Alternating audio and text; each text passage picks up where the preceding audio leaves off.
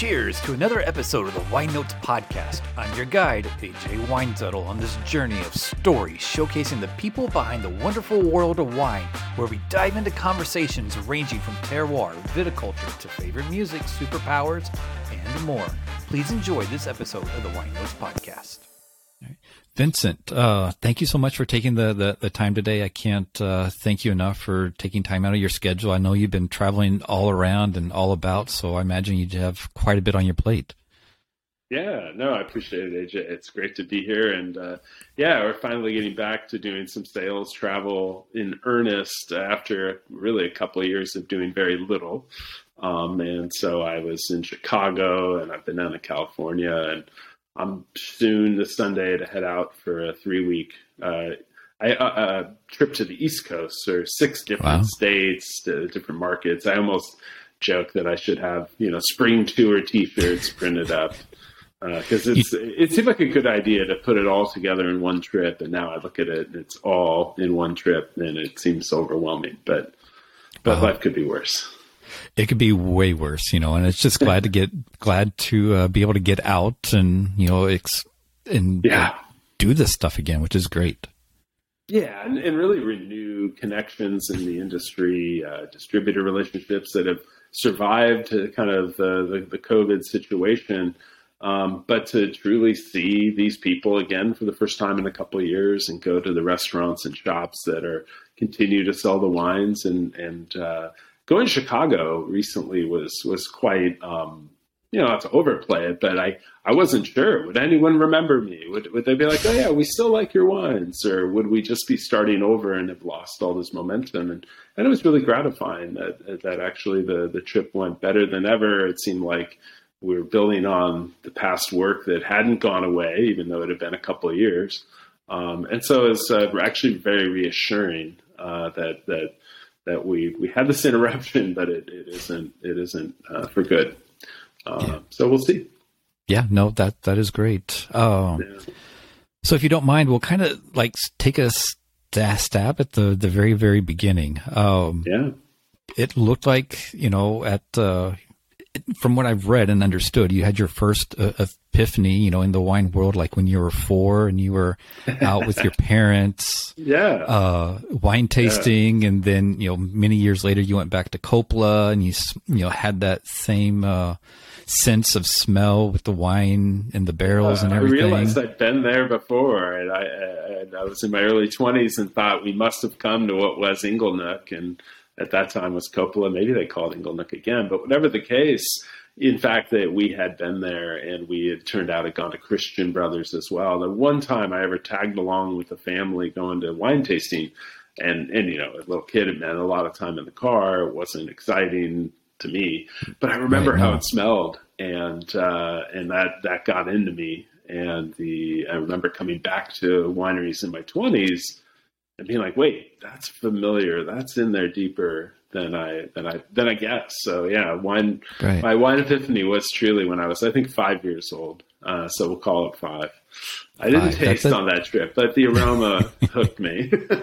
Well, that's the important part, is the aroma and the scent. That's right. Everything else. It's all of that. Oh yeah. The emotion it provokes, the memories, all those things that it was great those years later to have that sort of formalization of like, wait a minute, I've been a wine lover for years. I just never knew it. Yeah. So were your parents big into wine or anything at that point? Or like how? Yes and no. They definitely enjoyed wine and drank some nice wines on occasion. But for the most part, I'm the youngest of 7. My parents were both born and raised in the Depression. So while we had wine, They lived very economically. We had a lot of coupons and blue chip stamps, not fancy Bordeaux. Though once in a blue moon, a nice bottle would come through, and I remember my parents, my dad especially, be like, "Oh, Châteauneuf-du-Pape, your grandfather likes this," or something, and. I recreated this, I understand now later, but for the most part, it was, table wines, wines with dinner, And so I always grew up around wine, but it was, again, one of those things that it might have smelled okay, like ground coffee smelled good, but coffee was horrible, right? As a little kid, and wine right. might have smelled okay, but the taste was horrible. But later, when I truly did have my own epiphany, that sort of baseline of a family that was wine interested, if not, with a lot of cash to throw around at fancy wines. And I think the ethic of my family was very much like wine is a great thing, but we weren't going to spend too much because that seemed kind of frivolous. So there was very much a kind of a good table wine at home. Right. No. And there's absolutely nothing wrong with that. It's, 100%. Yeah. And to have those special wines, I mean, it just makes the experience even more cherished. You can cherish that moment so much more. That's exactly right. I really feel like my wine basis came from wine being an everyday or a kind of a not special thing in the sense of it being a food. But then there could be very special wines in the world of more special wine, and more handmade wine kind of opened itself to me. And my family as well, those who are interested in wine certainly are intrigued by my journey. And though sometimes they'll say, "Oh, don't waste the good stuff on me." I can't tell it's good. And I'm like, come on, anybody can tell. One thing I like about wine is it can hit you as much as I'm not a clothes horse. I don't wear fashionable clothing, though maybe I should. I don't know. But I know good fabric when I feel it. Yeah, you don't need to be versed in the stuff to know that's the good stuff. I kind of think of wine the same way. You can taste a wine and be like, whoa, wait a minute, that's not the normal stuff. And I like that about wine. It is mysterious and all these things, but it's a common beverage. And at the same time, the specialness can sometimes slap you upside the head without you having to know much. You're just like, wait a minute, what is this? Exactly. And I guess good art of any kind is that way, music and whatnot. Yeah. Right. I couldn't agree more. So when you went back, in your 20s or whatnot, you're like, wow, I was here again, and just kind of remembering, but did your career path was at academia at that point, or? Actually, I'd been an English major and loved it so much. I went to grad school for literature, and I honestly just felt like I hadn't read enough. I couldn't believe they'd given me a degree and I hadn't read, tons of stuff. So I kind of went further, got a master's, and I really wanted to be, and I worked for many years in publishing, and I worked for Simon & Schuster in the Bay Area, so sort of an imprint of Simon & Schuster, but figured perhaps I'd work at a university press or some kind of academia-connected job. As it turned out, I ended up being a faculty member. I ended up being a faculty member at two different universities in Oregon, and running education programs where I was not the teacher usually, but I would hire teachers, and otherwise, like I did in publishing, where we were working with the authors to try and figure out what we would publish, working with teachers to figure out what our classes would include, what the programs would include. And so I always have taken kind of an editor's approach to this kind of work. My wine interest was very much outside all that. And I always like to say, if I ride bicycles, I don't need to build them. And if I like bikes or if I like wine, I never thought, oh, I need to make it. But I did fall in unexpectedly with some people making wine, and they were like, come help. And I thought, wow, I'm so lucky. And I like to think that we'll take anyone at harvest time if you're willing to help. If you have a pulse, you're in. I had a pulse, and I showed up, and I kept showing up, and I, for whatever reason, I had an aptitude for it, and it really took. So wine is the unusual interest I've had where I've really gotten in and now make it. I always have been more, I could surf, but I don't, make surfboards or something. But wine, surprising to me, I really just fell into the making of it and found I love it. Yeah. Yeah. No, I can only imagine. And so you actually started making wine in 2009, or is that when you were doing it full time? Yeah, that's when I first worked in a winery, really a volunteer job. In 1999, I was living in California And in the next year, as part of the plan, in part for wine, though it wasn't the first reason, I moved to Oregon with my family, truly to raise a family in Oregon. The Bay Area where we lived was great, but we were just really wanted to be in Oregon. I also secretly thought, you know, there's a wine dream, and I think it's an Oregon wine dream for me. I think that there's an excitement here. There's something about this Willamette Valley that I found to be true, but that I suspected was where I wanted to be to make wine. But I had fallen in with someone who had met a home winemaker and then had already launched a commercial winery and had become successful very early on and has gone on to great success, which was fantastic. But their model was, if you can make good wine, you know, make commercial amounts of it, more than you need. It's hard to make 5 gallons of good wine. It's like making a tiny cake, you know, you don't have enough proportion, or a tiny loaf of bread. It's almost a trick, you know, but so to make barrels of wine, work with commercial vineyards, you know, do your best to meet growers who will sell to you, do nothing to cause them trouble, pay them, make sure you're a good customer. And you'd be surprised. You might be able to work with really good fruit and make wines that probably will be better for working with good fruit. And that you want to kind of do that, perhaps as you're apprenticing and continuing your learning in wineries. And I essentially followed that loose plan for the next decade. So from the year 2000 to launching my own production in 2009, I worked in wineries at harvest time, flexing in my day job, working bottling days, filtering days, any day I could kind of help out the cellar and make it work with the day job. I was making home wine from serious vineyards, including Zenith Vineyard that I still work with. And so I was able to make home wines that I was proud of, and I would still serve them as part of my collection, part of my library. And so I felt really good about that, that here we're making wine. It's good wine. It's not some hope that it'll be good someday. And by 2009, I really felt confident that I could make wine in a commercial facility that therefore was legal to be sold, and that we weren't just... We're taking enough chances, but I knew I could make good wine. And so in 2009, I started with just 225 cases, 9 barrels of Pinot Noir.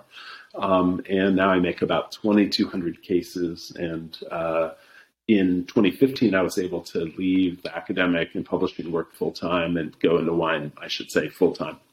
I left my other careers at that point. And have not looked back. And at this point, I suspect I'm not very employable outside of what I do in wine. So it better keep working. I think you're totally fine. I mean, it's you know, it's, you know, it's, I think you're one of those kind of unknown secrets, like, you know, if you know, you know, kind of producers. And yeah, no, you're welcome. It's when I first heard about you, I was like, how in the heck did I not know? But, you know, once you kind of get into the inner circle and the group, you know, the wines that you create are outstanding and great, and you're so approachable, and, you know, everything you do is top notch. I appreciate that. I mean, if you could give yourself any advice and like go back to 2009, is there anything that you would tell your younger self? That's a great question. I can't. The winemaking adventure has been the most unusual thing for me, because I never felt like I was that great at stuff, and I'm not that great at wine. But I clearly is working enough that I fooled enough people. That, I would say to my younger self, though, apparently I was willing to give it a shot, but I would tell that 2009 me. Definitely do it. Do not let people tell you this is crazy. The smart thing I think I did was I was able to start it as a side thing. And the worst thing that would have happened if I had to wind it down was, it's just the, you know, sort of the shame or whatever. I would have lost some money. It would have lost, but I hadn't, you know, mortgaged the farm or the house. Right. And so I would say that was a smart thing to do. To be all in something, you don't have to literally be all in, because you could really lose everything and you don't need to. So just kind of work at it, ratchet it up, and really understand that the long-term goal, if I always tell people this, if your long-term goal is to be in wine, then start now. But at the same time, it doesn't all have to be right now, because if you all of a sudden were a full-time winemaker, you have a winery, and like 5 years from now, you might be like, well, I'm done with that. I'm tired of it, you know? I don't know.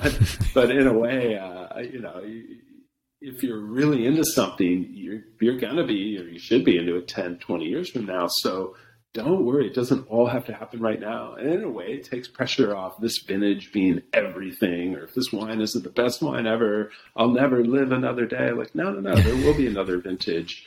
In some ways, the experience has really, I mean, there's a ton of romance in wine. I hate it when people say, don't get caught up in the romance. Like, why not? I mean, there are other ways to make a living. This is a pretty good one. Right. Tastes good. You know, the view is usually pretty nice around vineyards. You know, could be worse, right? Yeah. But at the same time, it's a very serious business. And the truth is that the next harvest, the next growing season will come before you know it. And so when we get all wrapped up in what this wine needs to be or what, you know, we just put a lot on any one thing in our work. We have to remember there will be more years, there will be more vintages, almost to the point where it's unrelenting. And here comes another vintage, like another baby. Right. And you're like, wait, do we need another vintage? Have we sold enough wine? Do we have, do we have food for the new baby? It's almost a similar feeling. Like you want to be a responsible producer by not making too much. You know, it's also good business, right. But you almost feel emotionally like, wait, where am I going to put this all? And you know, I'm not taking care of everything right if it's too much. So I would just remind that early person: you're in it for the long haul. Stay true to what you're doing. Be about something. Try not to make wine for everyone because you won't have enough for them anyway. So you might as well. Oh. Focus on what you're trying to do and try and do it well and look for the people who'd be interested. And once in a while, that'll be somebody who's like, yeah, I'm not interested. And you have to be like, okay, that's fine. And it's not a personal affront. But this is true of any, you know, if you're a graphic designer or whatever, you know, you're looking for the people it works with. It doesn't have to be everyone. So, right. No, it's fun to think back. It is. It is fun. It's, it is fun to think back and look upon, you know, what you've accomplished and, you know, where you've gone. You know, it's, I think, you know, kind of early on your grassroots marketing was a bunch of, you know, online kind of bulletin board systems, or not bulletin board system, but like message boards and whatnot. And I had a blog, actually. One of my old directors at Portland State University, he said, he was sort of challenging you one time.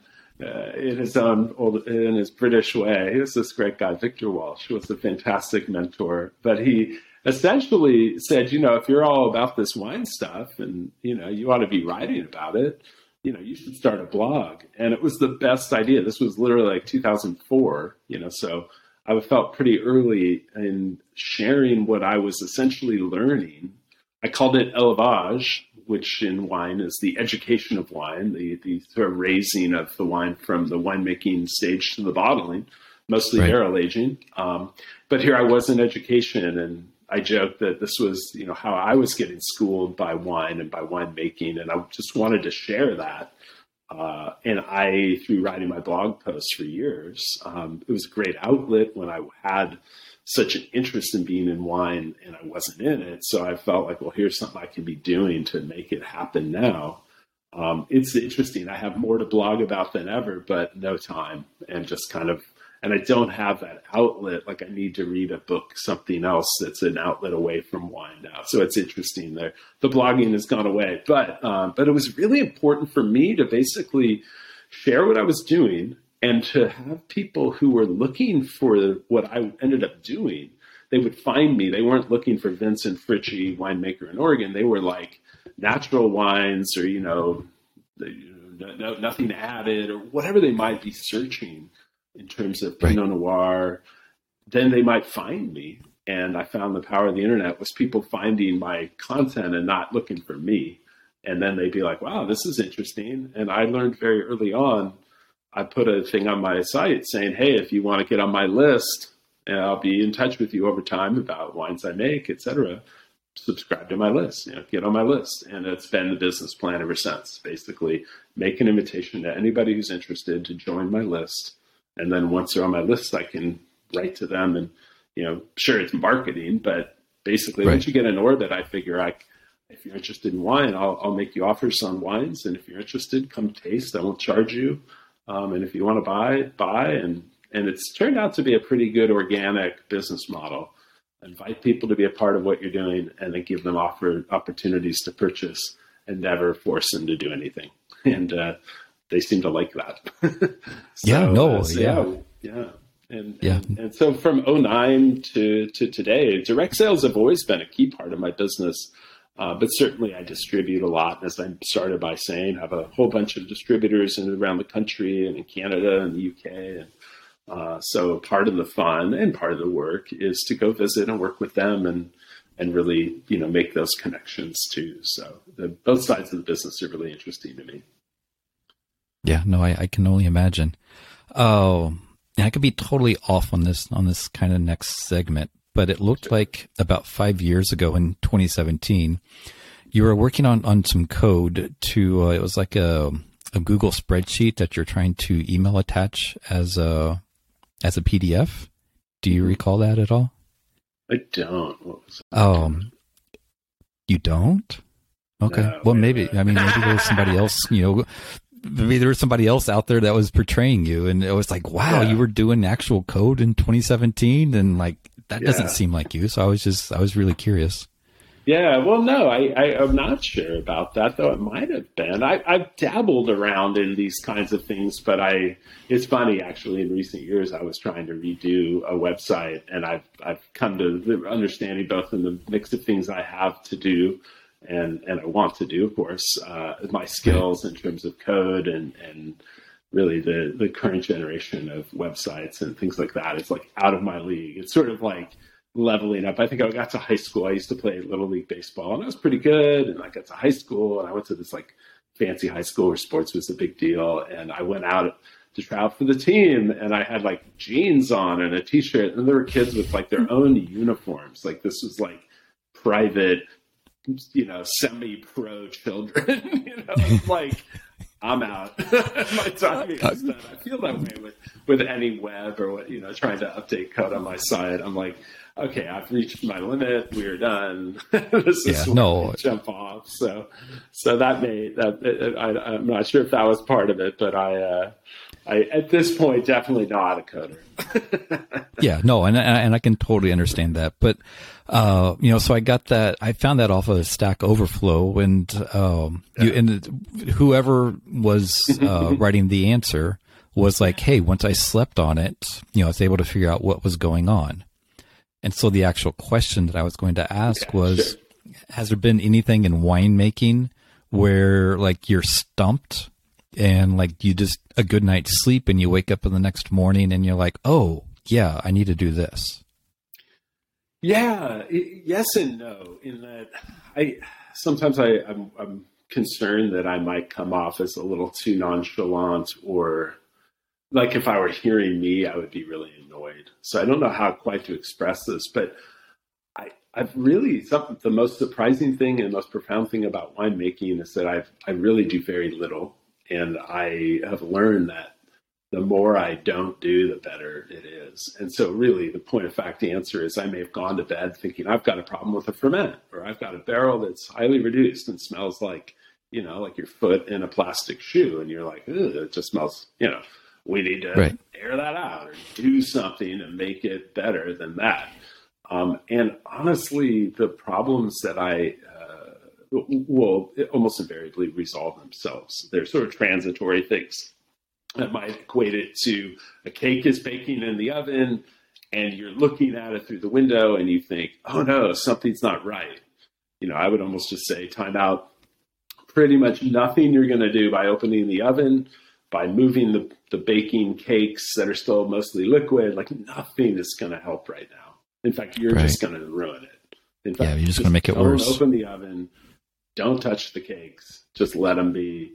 And not that means the cake's going to be great, but wine I've really found to be that for the most part, what I've had to do is step away, regain a kind of an emotional clarity, and usually almost invariably not do what you think you're supposed to do. Something's wrong, react. And I like to equate it to raising children. I'm not a careless parent. The kids don't play in the streets, but they will play in the front lawn. And some people are like, oh no, that'd be too dangerous. Like, no, I don't think that's crazy. And so what we're trying to do with the wines is guide them to be what they are going to be to the best of their ability. But a lot of the intervention might end up hampering or stymieing their development and be more about our fears of what could possibly go wrong or I want to go to law school now. Little Billy's going to go in my place. Kind of. Sometimes we as winemakers sort of want to fix our old wrongs by the new wine. And I've learned that stepping away, taking a deep breath will often allay that need to react. And so much of my winemaking is about allowing the wine to be. And I'm surprised. The early me did hear from people, oh, you're kind of a dilettante, that you'll learn. Like, you can't approach it that way, or you can maybe if you're a home winemaker, but you can't if you're a commercial winemaker with a real business. I've only learned that the bigger I go into this, the easier it is to let go because, well, one, there's a ton of ferments that you do. Even a small winery has a ton of different lots that they're making each year. And so any one of them could possibly screw up and you won't be out. But the other side is that I've maybe once or a couple times I basically had to throw out wine. But I tell you, the batting average for success is way better than I would have expected. And I don't know any winemaker who couldn't look back on their career and say, oh, yeah, the 2012 Gamay, like, hey, yeah, that was don't talk about that. So everybody's got one or two. And so of course. I really found it to be true that the beauty of wine is it is a more forgiving medium. It's not going to have bacterial growth that hurts people. It's either going to be good or not. And for the most part, I found I want to do less. And I've only learned that more and more over the years, not like less. It's not like I started idealistically and changed. I'm shocked at how true it is. Right, right. And onward we go. Yeah. You're talking about parenting and, your son, Martin. So if I understand correctly, he's going to college in Hawaii. Yes, he is a freshman or just finished. I guess we call him a summer grader now. His second year. And I have a daughter who just graduated. So yeah, college days right now. That is awesome. Oh, yeah. Did Martin learn how to surf from you, or did he take that? Does he even have an interest in surfing? Or he totally does. Yeah, he totally does. And he did. Whether he learned from me, I literally one time was yelling at him in the surf, like, paddle harder! Because it made sense to me as a parent. And I'm being a self-deprecating winemaker at the same time. I basically was like yelling at the grapes, like, ferments! And it's like, this isn't how... They're not going to learn from me. So I may have turned him off to surfing at that point. But though it is true, if you want to get into a wave, really get into it. But the point being, he has learned, probably in spite of me, to answer your question. And a lot of surfing, I think, with a lot of things. But surfing especially, you just need to get out there and do it, almost better if nobody's watching, especially Dad. And so, Martin and I definitely like to surf when we're together at a place where we can go surfing. And but part of my advice to him with college was, treat the ocean like an independent study. Go to all your classes, but don't skip surf class. And so get in that ocean a few times a week. I like to say when you're at sea level, and you are invariably at the ocean. There was one time I was in the Puget Sound and you could see Mount Rainier. And I was literally on the shores of the Anderson Island in the Puget Sound. And I thought, it's not often you can be at sea level and see the whole of a mountain. Like, you usually don't see the whole of the mountain. So literally, but also, I'm an English major. I like metaphor, just these sort of images. And I just thought, well, man, sea level gives you a chance to see the whole of something.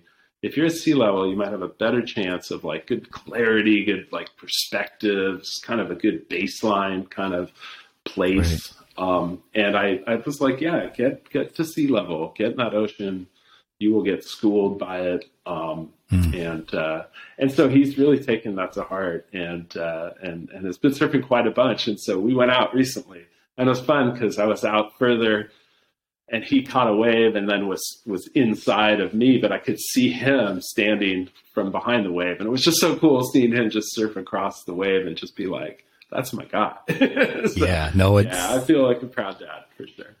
I have a 24-year-old stepson. You know, he's just doing some amazing stuff in his life, and cool.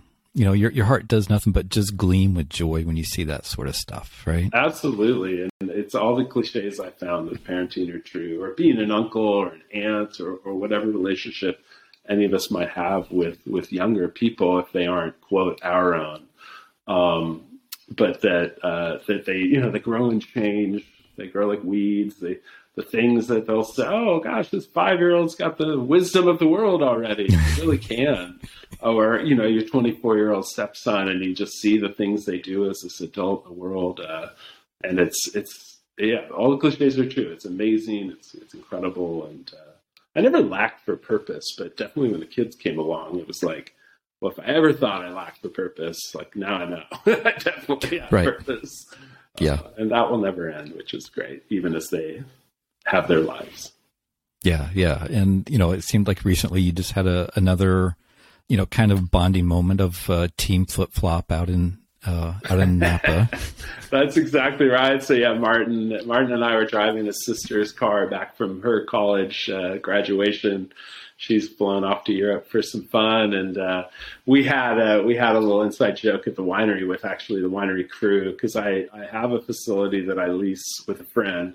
He's now my landlord, which is great. And then I have a few people who make wine and under me or under my bond and license, and so. But one was particularly interested in wearing flip-flops, so we joked that we were team flip-flop. And so anytime I catch myself wearing flip-flops in the wine setting, which usually in the vineyard, you don't want to be in flip-flops, and certainly not in the winery. So it's tongue-in-cheek that team flip-flop usually means we should be putting on our socks and boots. But it also, on a sunny day in Napa when we're just checking to see flowering, it was fun. But that's how we do it. I mean, it's, you know, you got to have some fun. And, yeah, you definitely do, and it's bonding, and it's bringing memories and all of that, right? That's something that you'll never forget, and he'll never forget either. Exactly. No, that's exactly right. And be it that, or yesterday we had a group from California, customers, new customers to me, but connected to me by people, and so people I've never met, but they come to the winery, we taste. We talk, they learn about the wines, they have questions, they love Oregon. This group comes every year apparently. And you just have these bonding moments, whether they're, you know, my son and me in the vineyard, or it's brand new customers from out of state, or somebody I've known my whole life. It just, you, in the context of our winery, the wine production, obviously tasting, enjoying the wines, that's how we do it. And, I think good businesses run that way, where they're the same way to their customers as they are inside to each other. So there's not like a difference, you know, front of house, back of house, or front, you know, out in the public, or, you know, back in the stock shelves.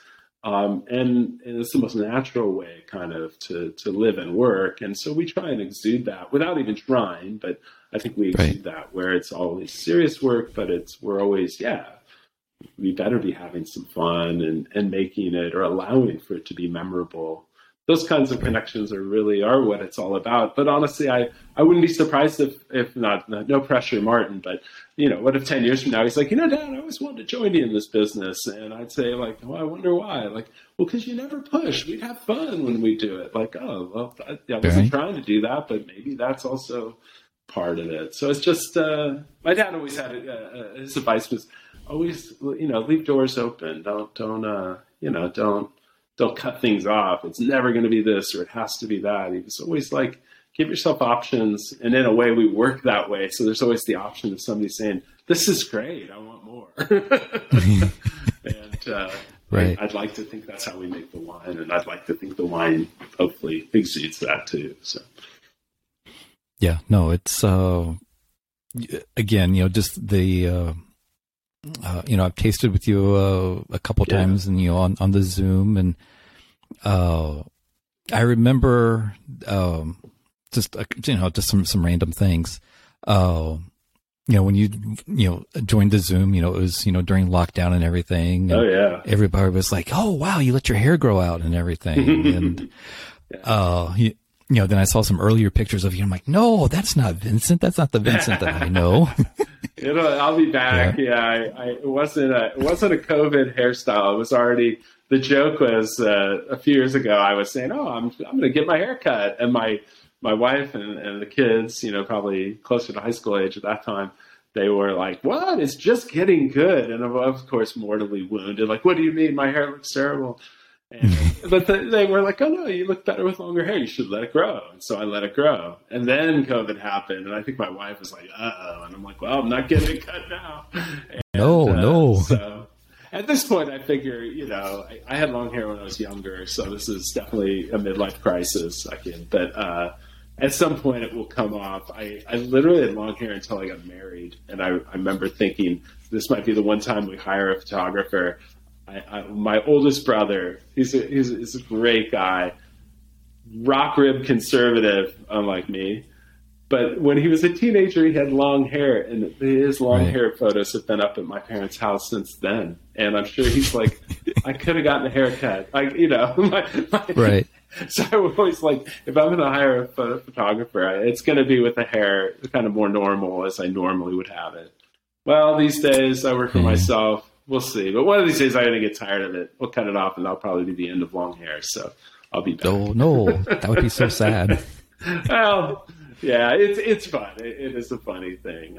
It's weird because actually it says, my physical appearance rarely calls attention to me. People aren't like, I'm not wearing crazy clothes or trying to call attention. But when you have long hair, especially as a guy is in his 50s, people just like, oh, hey, look at you. Oh, hey, mountain man, hippie, or whatever. So it is interesting that it draws attention in a way that I don't usually engender. It's fun. It is fun. And I was out at Dion Vineyards earlier this year. Oh, great. And, Beth was talking to me. He's like, do you know Vincent? I'm like, yeah, I know Vincent. And she was like, yeah, one day, we saw, some random hippie out there in the middle of the vineyard just walking.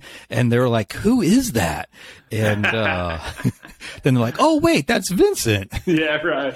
I was literally there yesterday talking to Beth. I get out of my car and I almost still feel like I have to say, hey, it's me. Like people don't necessarily, but now they recognize me with longer hair. So it's funny. Right, but, right. No, I worked with Tom for years. What a great old site. And, I work with Chardonnay and Pinot Gris there, and definitely out looking. We had the frost issue, or I guess now it's April, 2 months ago, right.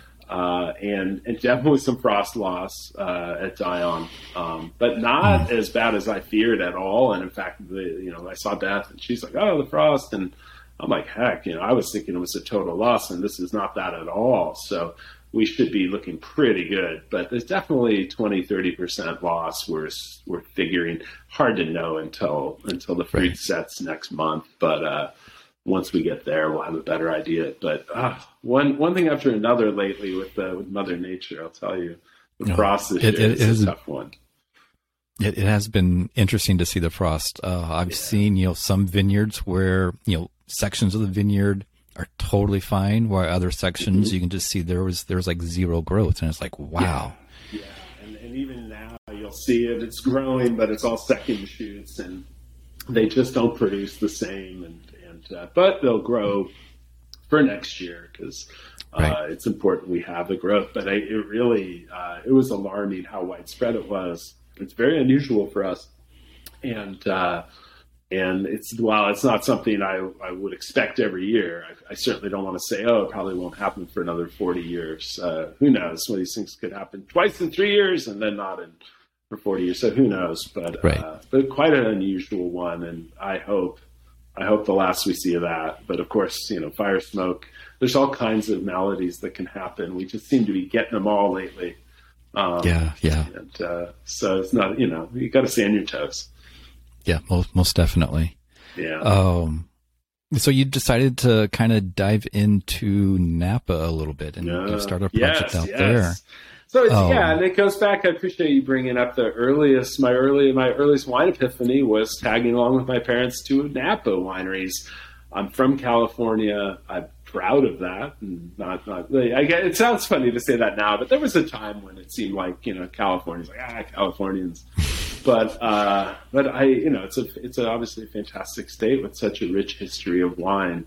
For all these years, though, I'm the Oregon guy. I'll go back to my native Southern California, and they'll be like, "Oh, it's the Oregon guy," and I'm like, "No, I grew up near Santa Monica. Like, I'm from around here, but I'm the Oregon guy," and I love that because I literally represent this place, the Willamette Valley, the volcanic soils, the marine sedimentary soils, this vineyard, that hillside, and then the fruit that we grow and how we make the wine, and so it's all embodied in this Oregon experience. And I'm so proud of that. And that is not changing. However, I've always felt, and my family's heard about this, like a parallel life that it's as if there's a parallel life for me that where I never left California, perhaps even never left coastal California where I grew up surfing and just kind of such a different life. And yet it's, you know, I imagine I'd be a grown up like I am. I would have a job like I've had. But I might have gone surfing more after or before work, unlike living in the valley here, where I just don't do that. Right. And so I've always wondered, like, what if a parallel life? I could write this, you know, fake autobiography of my life if I had never left, you know, the California coast. Well, that person might have actually left the California coast and ended up making wine in Napa. And so I kind of had this inspiration a few years ago during the COVID lockdown. I ended up tasting some Napa wines from Steve Matthiasson of Matthiasson Wines.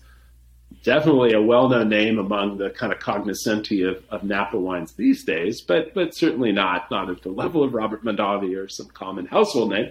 But Steve Matthiasson has been growing and makes just fantastic wines, not just of Cabernet Sauvignon, but certainly Cabernet and Merlot-based wines. And I just really had kind of a wine newcomer's epiphany. You know, we had a bottle of wine with dinner of Cabernet, and it reminded me of meeting somebody like the grandchild of somebody who you'd known.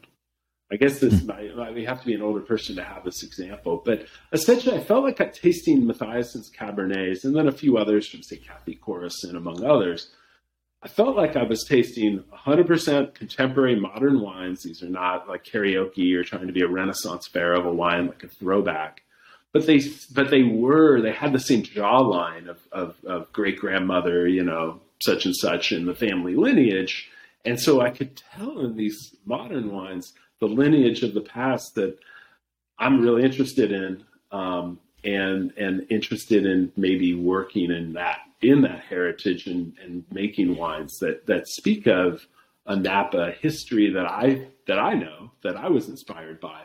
And rather than trying to sort of undo history and go back to that or say, oh, all this terrible wine in Napa these days, because it's been fashionable to say, oh, Napa's terrible, it's this high priced and it's all ego. And there's fantastic wines being made there, but there are a lot of wines that I would describe as kind of like overcooking the steak a little. Like, I wish it's all good, but if they could just pull it off the grill a few minutes earlier and prep it, in this case, the farming. So if you're farming to pick a little earlier, you're picking a little earlier to preserve and get a little more of an al dente or kind of a rare quality in the grapes rather than that sort of well-done, heavy kind of quality.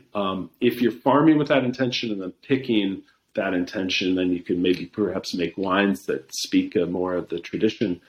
I just got really fired up in the past couple of years about saying, you know, I really want to explore that thread, and that has nothing to change the Oregon work I do, and it's certainly not abandoning Oregon for California or vice versa. But what we're going to do is work with fruit from Napa, bring it to the Oregon winery, and make the wine here.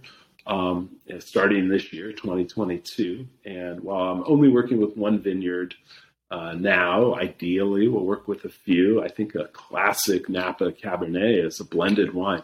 And it's such an interesting connection to my Oregon winery and my Oregon life. And it's really focused on place, you know, this vineyard, that soil type, that aspect. And I'm and Cabernet certainly responds to those things as well. But my vision for the Cabernet project, the Napa project, is to make a singular Napa Valley Cabernet Sauvignon from a few sites that would be reflective more of the valley's terroir rather than one specific location or one specific, kind of clone of Cabernet or whatever it may be.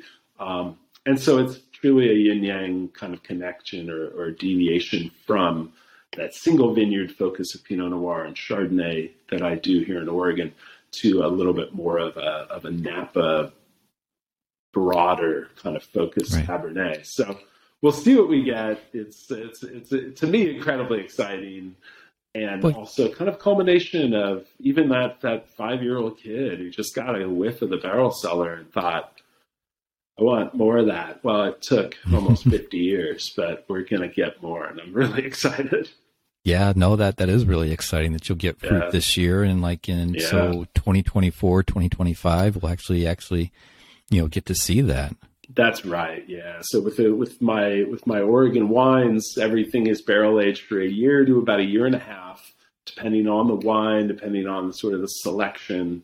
I like to say that the wines that my Pinot Noirs, for example, that age in barrel for a year and a half, they do so because they kind of deserve it. They need it.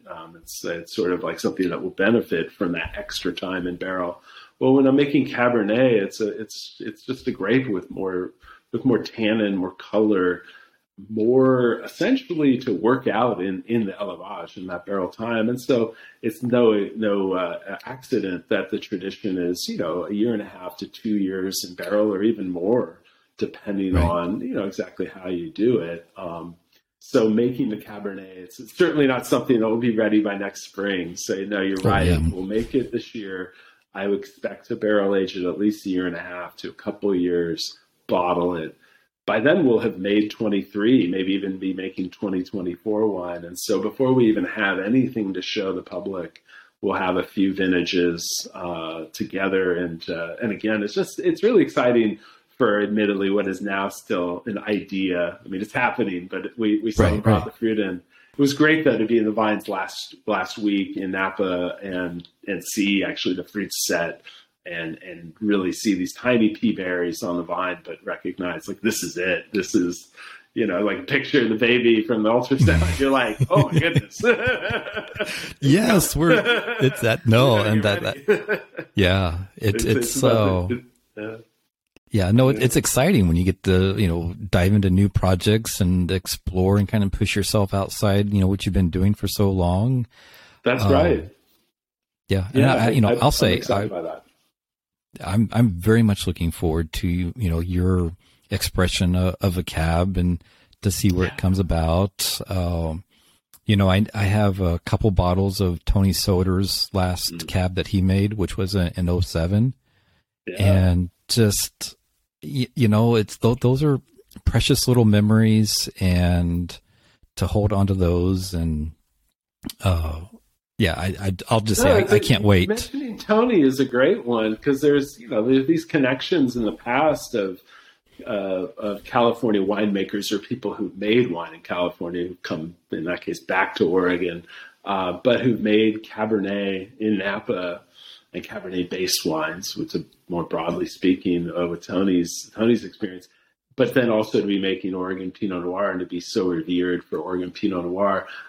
I'm certainly going in the opposite direction. The old story of the pioneers here in the 60s and 70s was it was mostly Californians who come here against better advice. Oh, go to Oregon, you can't get fruit ripe. Well, that turned to be wrong. But you have the story of Oregon wine is often these Californians who came here, and here I am, California, who came 2 years later.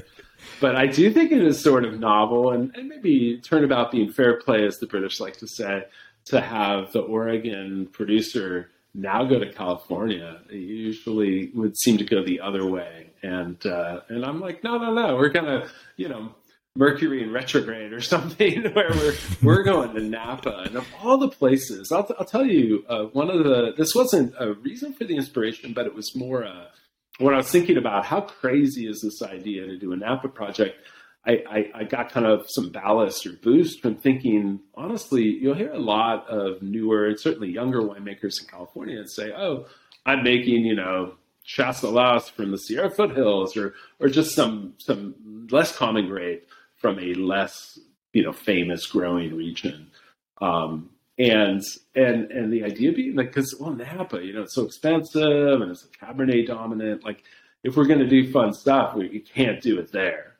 And I was like, wait a minute, we're going to make serious wine here, but we're going to do it the way we make wine, which is a very simple, it's not about the technique. It's not about heavy ripeness or heavy use of new wood. It's a very gentler, lighter approach, but not light in that, you know, you don't need to make a tenderloin tender. It comes tender. And so I don't need to make a wine heavy. It can have heft and intensity and all this. But what we're not going to do is kind of overdo it, right?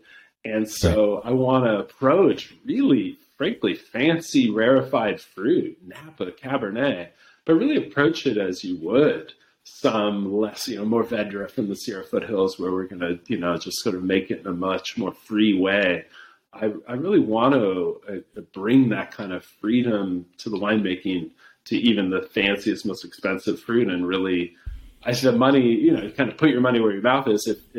If that's really the right way to produce wine, I think it is. And if the better the fruit, the less you have to do to it. Well, we're gonna make Napa wine that way. And I do think at the other end of it, you're gonna hopefully get a wine of exceptional purity, and ultimately deliciousness. I never want to overlook that, but that it will truly be, wow, this wine, it's both rich and yet not heavy. I want to kind of thread that needle so that it's a real Cabernet and it's a Napa Cab, right. And yet it's not like, you know, it's chocolate ice cream, but it's not like triple chocolate palate destroyer. You know, it's like, no, we just want good chocolate. You know, like it's powerful. You know, so it's not the. Just don't leave well enough alone. So that's my goal with this is really let it shine. Yeah, no, that will be great. Yeah. Oh, we'll see. How about we wrap things up with some rapid fire questions? You bet. During harvest, who is your favorite artist to listen to? True stories, Jerry Garcia Band. Yeah, if we could put on a little Cats Under the Stars, nice. that will. But the evening work in the winery is going to go much better if we're putting that on. So. Very nice. What is your favorite indulgent food? Favorite indulgent food? Goodness gracious. I would say Dungeness crab. Oh, yeah. Okay. I mean, I don't know how, maybe that's indulgent, but you know, or scallop, you know, like rich seafood, that thing you're going to eat a lot of it. You're going to probably drink good wine with it, probably some butter involved. So there you go. Yeah. And you'd be like, oh, I ate too much afterwards. Yeah. How am I going to do this again tomorrow? I better save up. No, I kid. We're not binging. Oh, your harvest notes, are they digital or handwritten? Everything's digital, into the phone. I honestly, True story, I'm a mostly left-handed person, but I think people put the pen in my right hand. Because I was educated by nuns growing up, and they literally would give me C- for my handwriting. And I used to joke, like, that was charitable. Because my handwriting was terrible. I'm convinced I should have written with my left hand. My right hand was never that great. Over time, they taught me how to type in high school. They're like, now we've taught you to type. Now we expect all the papers typed. I'm like, oh, okay, great. But it saved me, because I'm a typer. I'm a note taker digitally, and then I have access to it everywhere. So people in the winery think I'm crazy. We have a bunch of younger people who I look at them and think, oh, they're all digital generation people, and they have like fancy composition notebooks, and I'm just into the phone. Right. But no, I think that's the best way to do it.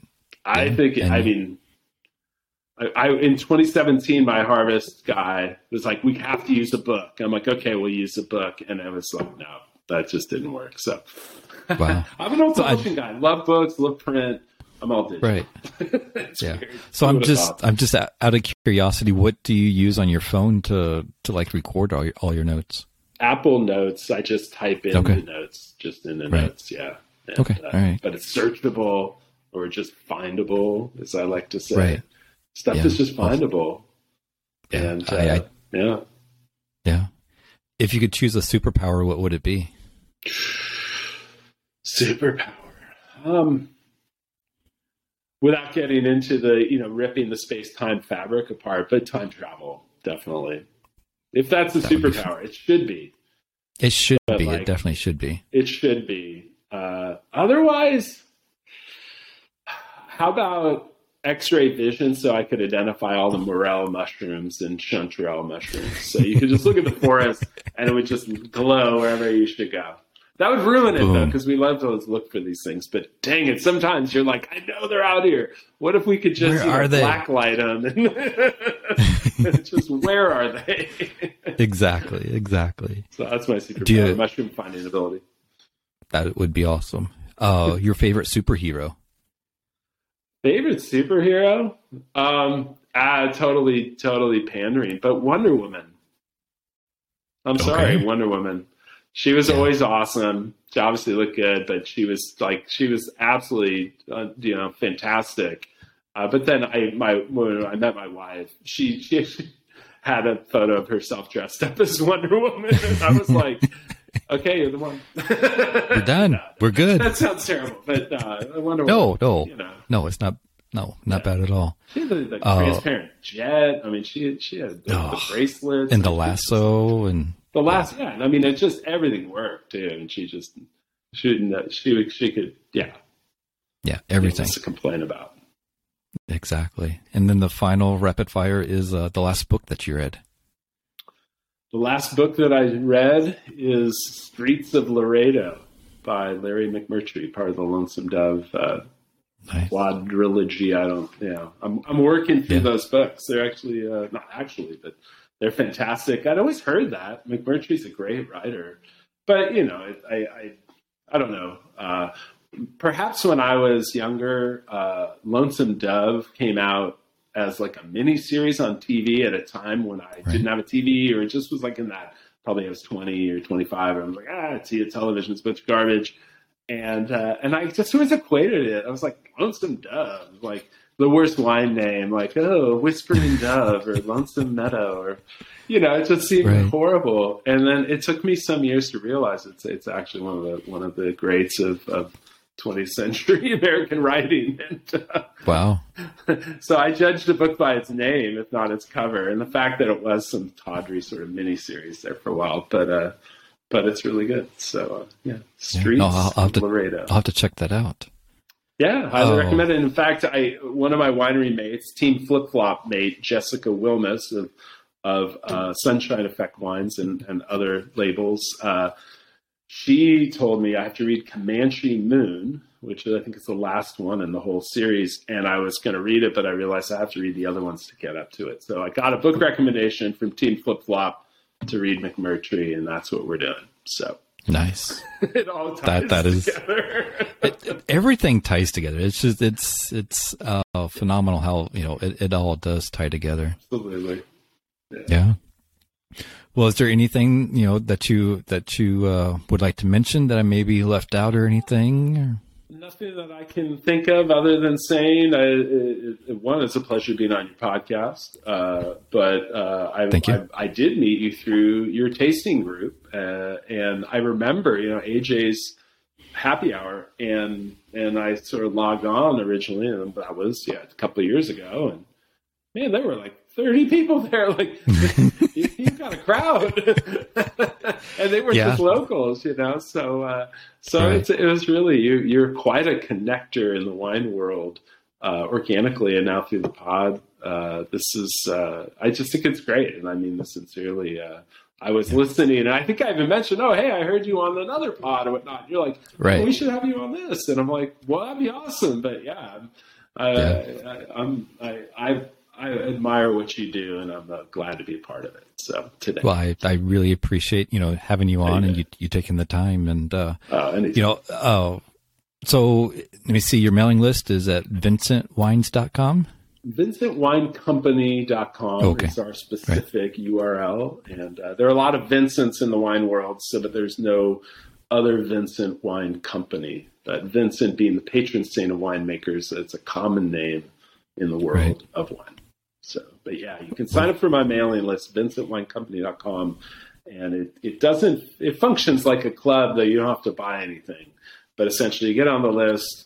We write our newsletters throughout the year, but make special offers on pre-release pricing on upcoming wines. So people on the list get the first shot at it. They get the best pricing, maybe the only shot in the case of some wines that sell quick or just there isn't much of. And so for me, it's how I like to buy. I love being on people's lists. I love not having to buy, but I love getting something. And then they're like, man, that's cool. I need that. And then I buy. Right. And I find that people interact with me much the same way. And so you can be on the list and never purchase, and you might learn stuff. You might see fun photos, who knows? And that's great. Like no problem. And, but if you want to be a customer, we're ready. And I think a bigger thing to even point out is, the pricing of your wine is crazy affordable. Very approachable, and the quality is like top notch in there as well. So I mean, thank you. Yeah, I feel inspired by the classic wines of the world, not just the avant-garde kind of natural wine or whatnot. I really feel like our work fits into the world of wine, past and present, and ideally future. But yeah, it's just I feel like the wines have really found an audience And I'm ultimately surprised. If I was a singer, I would say I love to sing, but I wouldn't necessarily expect anyone to like the music, right? And so here I'm making wine, and I can only hope people tolerate it, right? It seems to be going all right, and I feel so lucky because I really wanted to make wine, and I was really hoping people would be into it, but you can't make that be. And so I feel so fortunate that people are interested, that hardly a day passes where somebody isn't like, hey, put me on your list, or I want to talk on the pod, or I want to know more about what you do. That's the most flattering, amazing thing. And so I'm here for it. Keep up the great work, and, thanks, can't AJ. Wait to see what happens for you in the future. You bet. I appreciate it. Yeah, no, thank you so much. All right.